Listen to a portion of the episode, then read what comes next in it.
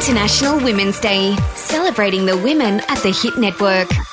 Hi, I'm Gemma Fordham and I'm the head of the Hit Network. And today, to celebrate International Women's Day, we're talking to the wonderful women that we have on air as part of our network. And now I'm joined by Abby Coleman from our Brisbane Breakfast Show. Hi, Abby. Morning. Now, we're going to keep this fairly quick because you've just let me know that you didn't express this morning. Look, I, and your boobs are hurting, and we all know how that feels. You know, it's the worst. And then for some reason, I don't know why it is, you hear like a baby crying. You're like, normally I wouldn't notice. And then all of a sudden you're like, ow. No, I'm still, bre- I'm, because I am breastfeeding. My son's only had 14 your- weeks. Your third child, yeah. my third child, and I, Beautiful I carry around a uh, industrial breast pump that I hired from the pharmacy, and it feels like the first child I had, I had like a single pump, and the second one I upgraded to a double pump, and then I went bugger this, I'm actually hiring a proper one. Industrial. Does it still make that noise? I remember the noise that they make. I think the one time after the show, we had a pre-record interview, and I was like, you know what, I just I have to express it's going to be okay, and I didn't realize how noisy it was, and I appreciate everyone in the studio pretending that it was okay, but when we heard the interview, you couldn't actually play it because it was like, eh, eh, eh. in the background. Well, we are. We actually have quite a lot of women here at work that breastfeed at work, which I think is awesome and the way it should be. But uh, yeah, we. I suppose when recording an interview, it may be a bit tricky.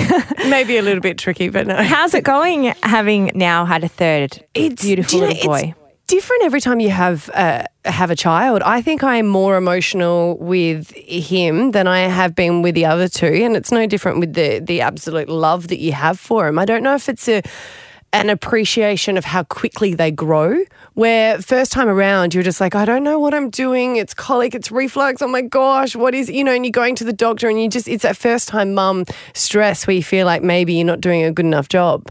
And then second child, I sort of relaxed into it. And third child, I'm like, oh no, i you know what? Whatever the problems is, he'll grow out of it. And I just, I appreciate him and you know how quickly they grow up. So I've been much more emotional uh, with him. But what's beautiful is seeing siblings Yeah. love a baby because I've got two boys who I thought they're not going to care about a baby. And when I first told them, they said the news was actually quite boring.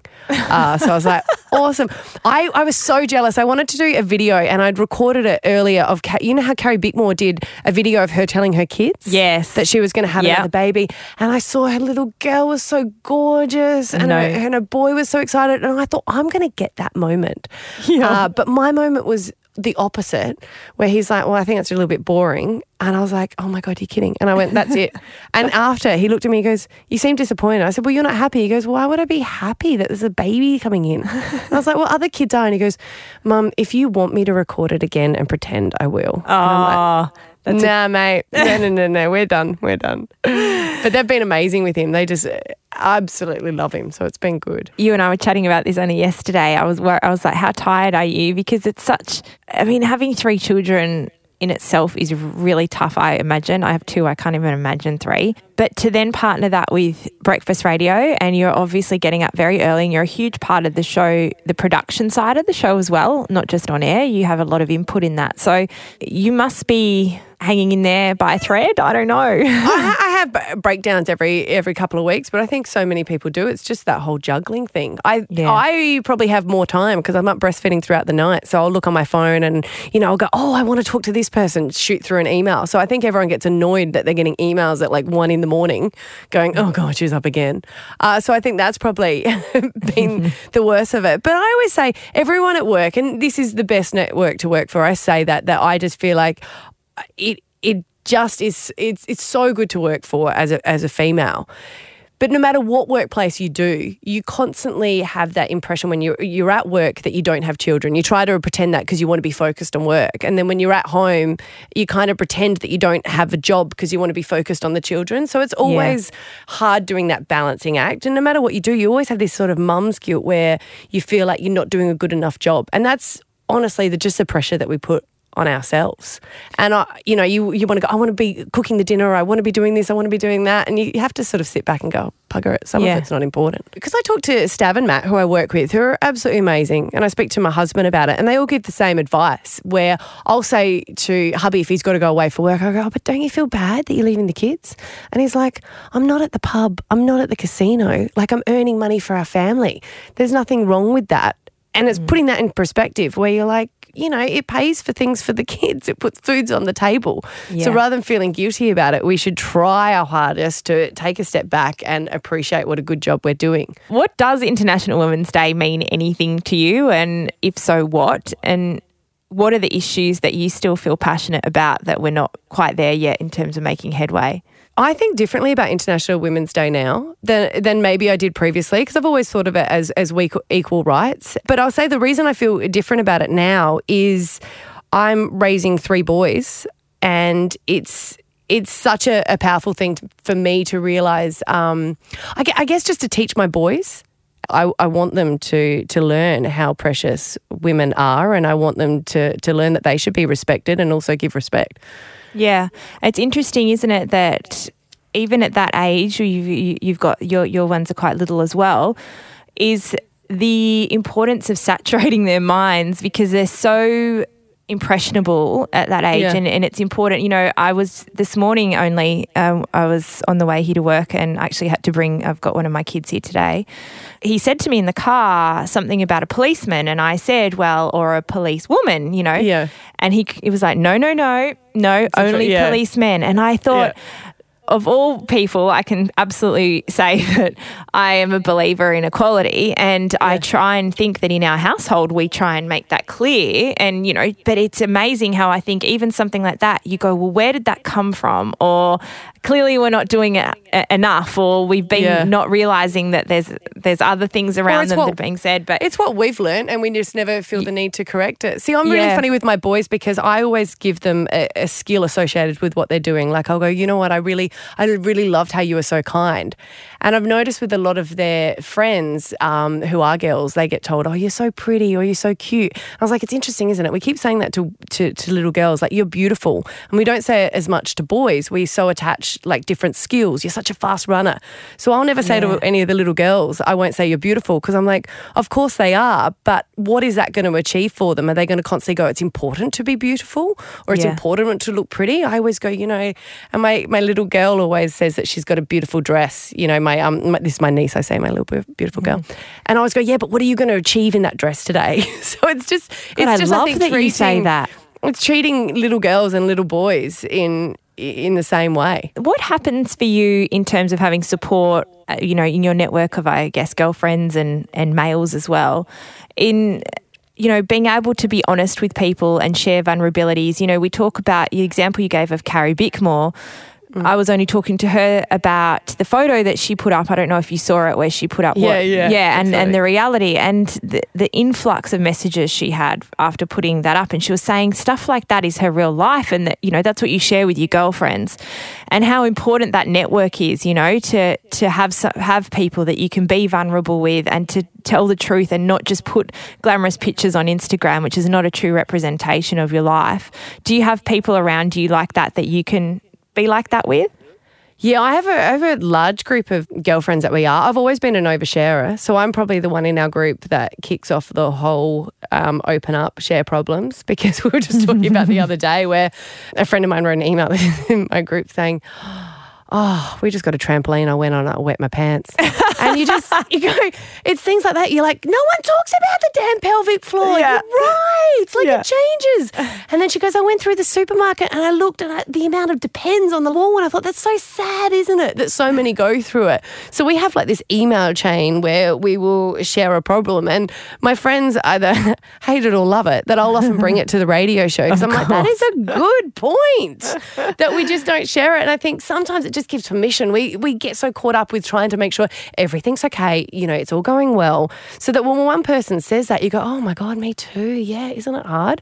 And it makes you just feel more comfortable to know that someone else is going through it. Of course it does. Now, I know that you've had a, a a really long career thus far in terms of you started young and you worked your ass off. I, I can recall when you were you and I were both in the industry to begin with, and you know, has do you feel that you're at a point in your life now that you're comfortable with where you are and who you are, or are there still so many things that you feel like you need to aspire to?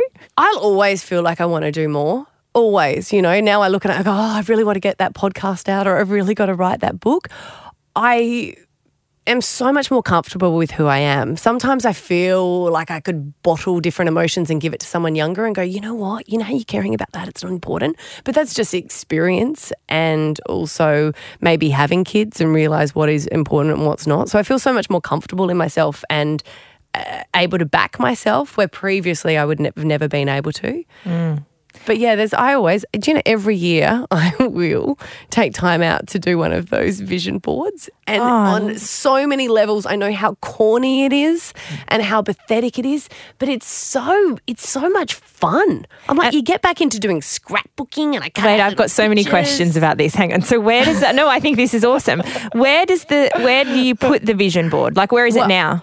To say I'm a little bit more ambitious would be an understatement. So it's actually a book. Um, so I do like the, you know, that you get those kids, the big like butcher paper yeah, style yeah. ones. So I'll cut out all these little paper um, things. Don't tell Carrie Bickmore, but she is on that because I just love her as a woman. So I'll I'll put on people that I admire just to remind myself if I go off track of you know how important those people are. I will put down maybe even house goals of how I want the house to end up looking. I will put down pay goals in there as well. I um, decided that I was going to shave my head for Leukemia Foundation. Yeah. So I I, put that down. that, yeah. Um, and, and how much I want to be able to raise. And I will just flick through it when I'm just feeling like, what am I doing? I was embarrassed the other day though, because um, we did have friends over and I'd left it out. And you know, when you just go, oh, it's so corny. Because I think they just look at it and go, "Are you, you want to look like that girl in, in the sweatpants? Nice one. I'm like, oh my God, how embarrassing. But yeah, It's you know, not- you could all have a laugh. It's not corny. I think Yeah. that's. I think when you think about it, that's what people do every day when they're looking on Instagram. Yeah, You're- true. You're, what you're doing is actually the old school way of doing it, and probably far healthier way of doing it. And understanding these are the things that are important to me, and this is where I want to focus my energy and my time, um, as opposed to spending loads of time looking at people's lives on Instagram. It's the same thing, but It's at least real- you're channeling yours in the in the right way. It keeps you accountable. I even put like relationship goals with my husband on there. Like I have to go on date night once every month. And I just think sometimes when you see it and you you know, life's got away from you, you go, Oh, that's right. Yeah, I haven't done do that. that. Yeah, Yeah. And you and your you, you and your husband have been good at going away and having just holidays, just you and he, without the Yeah. kids. So the first time I did it was by accident because I was emceeing a charity gig and I was trying to get um I was trying to get bids up for this holiday. And I committed to doing it and I thought, yes, you know, look, I'm gonna I'm gonna bid, someone's gotta go higher. And all the bids were written down. And I got a call saying, congratulations, you won. I went, oh, no, no, no, no, no. There was people that were higher than me. And they said, yes, but there was 15 of those holidays up for grabs. So oh. we've already deducted it from your credit card. I was like, oh. so it was an adult only resort in Bali. So that was a, a forced time for us to go. And we were like, this is amazing. And I thought I would feel so guilty. The first night was just four nights. And then every year we decide to do a trip just us. And it's so good because you take time to to miss the kids, to reconnect. We even have a financial meeting when we're away. So we're Yep. committed to doing it once a year now. Why my parents will still have the kids. I think now we've got three. I'm not sure. I'll have to ask. It's a good reminder for people, though. You know, it's important to reconnect with your partner, and quite often, even even if you don't have children, just life sometimes in Yeah. the realities of work means that you slowly, you know, disconnect. So, I've certainly learnt that from you. So I appreciate that Do- lesson. You know my you know my latest relationship goal thing. This okay, what for is you. it? No, this is good. You know, I always love hearing these. because I do weddings, because I'm a marriage celebrant for friends, just because I love it. And I, I'm doing a few weddings. And now when I do them, I will get each couple to write down the vows. And it's just something that you promise each other and why you love each other. And I'll give them a little bit of tips of how to write it. And now each time I do a wedding, I'll say to my husband, it's really beautiful. We should do it. And I thought, he's not going to do it. So we will write down different vows for each other. And I was like, couples don't do it. Once you write it for your wedding, you never do it again. And time Yeah. changes. And it's nice to either look back at the vows that you did and just go, oh, that's right. I did say this. And to realize why you fell in love with the other person and to rewrite them. And they only have to be a paragraph. But if you stand opposite each other and read them, at first you get the giggles, but you kind of go, this is really nice. It's kind of romantic. That, I was just about to say how incredibly romantic. Yeah, you're right. I, I don't think people do that. I don't think you Mm. It's do it after to you get yeah after. Don't do it when you're angry because once I wrote them when I was angry. I was like, mm, no, that was not a good idea. Oh, he's a good man, you're Scotty. You've got He it. is. He is, and he's. I know he's incredibly supportive. So when we talk about men, you know, championing women, I know he's probably been a big one for you in your life. Yeah, it's weird when some people go, "Oh, does your husband mind that he works around your work, or you work full time and he works part time?" And I go, "No." And I say that to him. I'm like, "You sure you don't?" And he goes, "Why would I care? That's awesome." Yeah, he's absolutely supportive and comfortable. I think it's what works for every family is different, and I think how brilliant that there are so many men now that are championing their partners who want to have a career, and I think that's that's the way it really should be. it's weird when you go to school pickup and you go. It's weird to think that years ago it wouldn't have been equal, but now when I go to school pickup, there is as many dads as there is mums doing the school pickup. Yeah, I, I agree with you. I see that too.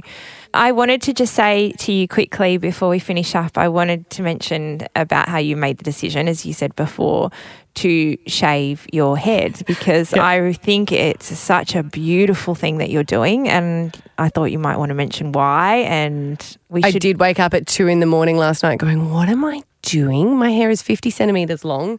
Um, I've never had short Long, hair. you have long blonde hair, beautiful hair. Well, I, I love my hair. I don't really feel like it ever has a fat day. You know, when you feel like, yeah, you've got no, you've got great hair. Uh, but I am shaving it off. I many years ago met a little girl who was battling uh, leukemia, Bridget, and uh, I found out a couple of years later that the leukemia had come back. And I went to go and visit her in hospital, and also at the Leukemia Foundation villages that put her and her family up. And it was a really hard visit one day. And I remember getting back in uh, to the lift after of the villages, and I was like, um, that she was staying in, and I was like, you know what, just higher being, whoever's up there, whoever you believe in, I don't know, can you just make her okay and I'll give back one day? So there was a little um, poster on the wall saying, be brave and shave. And I said, I'm going to do that. And that was many years ago. And she's a beautiful, healthy 10 year old. And I thought now's the time that I should should do it. You know, you just, you Yeah. make a promise and it's something you've got to do. Yeah.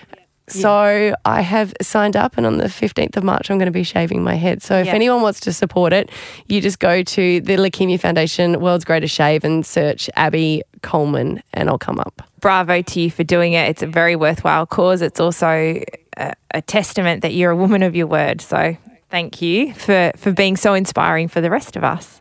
Thank you, and happy International Women's Day to everyone. International Women's Day, celebrating the women at the Hit Network. Hit